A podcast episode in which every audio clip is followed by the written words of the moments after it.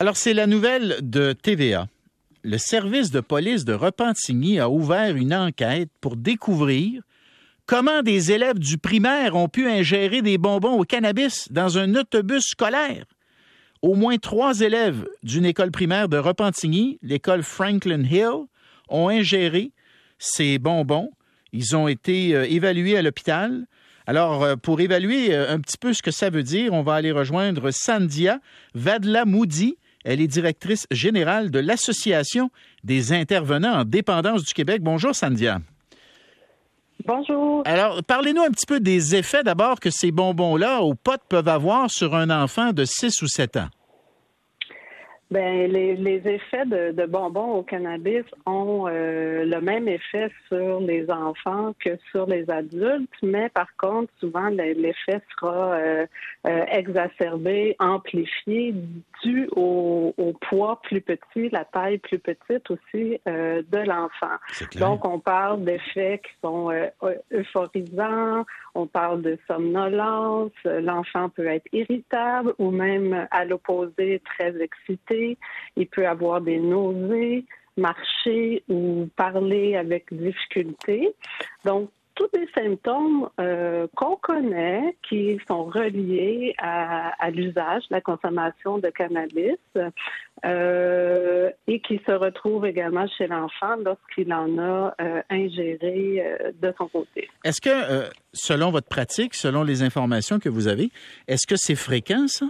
Que des enfants se retrouvent comme ça à, consommer des bonbons aux potes? Parce qu'il faut juste expliquer, là, on parle de de bonbons qui ont l'air de, effectivement de, bonbons que nos enfants vont consommer. Là. Ça, ça peut être euh, genre des espèces de petits euh, euh, oursons qu'on va manger là, qui, qui sont un peu gélatineux. Là. Ça peut ressembler à ça, n'est-ce pas? Ça peut tout à fait ressembler à ça. Par contre, ce type de bonbons, de jujubes euh, euh, qui ressemblent là, aux, gummy bears ou euh, aux petites framboises là, que l'on achète fréquemment au dépanneur ne sont pas disponibles à la SQDC. oui. Sandia, on, vous a perdu, on va la rappeler.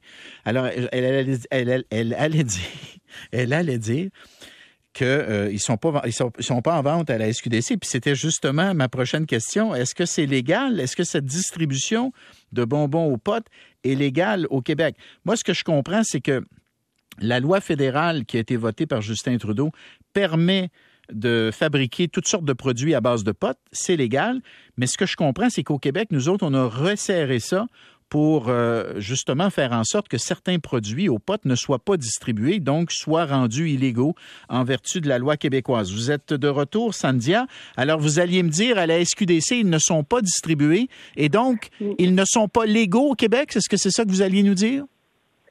C'est tout à fait ça. Donc, ce qui est en vente à la SQDC doit respecter en fait un emballage complètement neutre, une apparence qui ne serait pas attirante euh, pour euh, un enfant, un adolescent, donc qui ne s'apparente pas à un bonbon ou un chocolat, une pâtisserie. Donc, euh, doit avoir l'air euh, tout à fait, en fait, euh, euh, neutre, comme un emballage sans couleur voyante ou sans dessin. Mais c'est pas parce que c'est illégal que ce n'est pas distribué. Et il y en a de la distribution. Le, problème, ben d'abord, à partir du moment où c'est illégal, c'est évidemment problématique s'ils sont distribués. Mais, mais là, c'est pire encore, ça se retrouve dans un autobus scolaire. Moi, c'est ça qui m'inquiète. Tu te dis comment ça se fait que ça s'est retrouvé dans un autobus scolaire?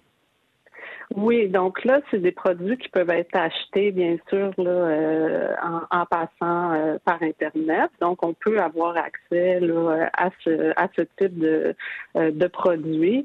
Là où on a un levier, en fait, comme parent, comme éducateur auprès des enfants, d'informer et de sensibiliser les enfants, comme on le fait avec d'autres substances, comme par exemple avec l'alcool ou avec des produits euh, ménagers qui sont nocifs.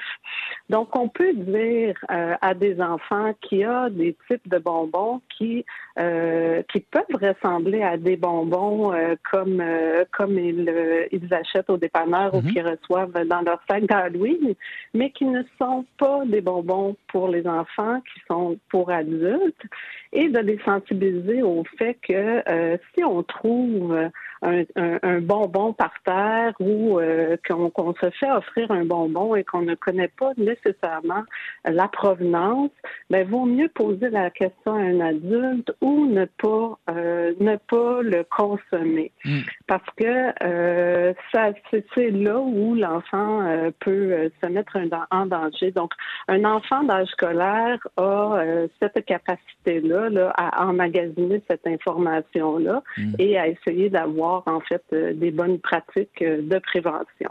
J'ai des. oui, allez-y. Oui. Ben, ce que j'allais dire, en fait, c'est que euh, il y a des il y a, des moments où pas nécessairement par négligence, mais parfois on, tous les parents euh, font face à des situations euh, euh, qui, qui, qui disent oh là là j'ai manqué de vigilance ou de précaution.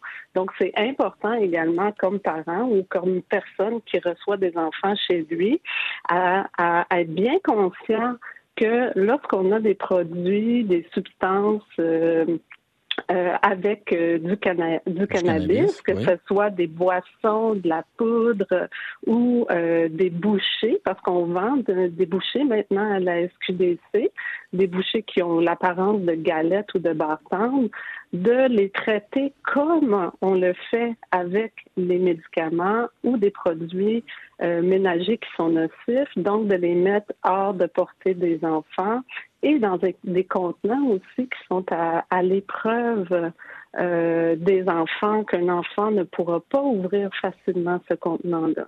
Très bon conseil.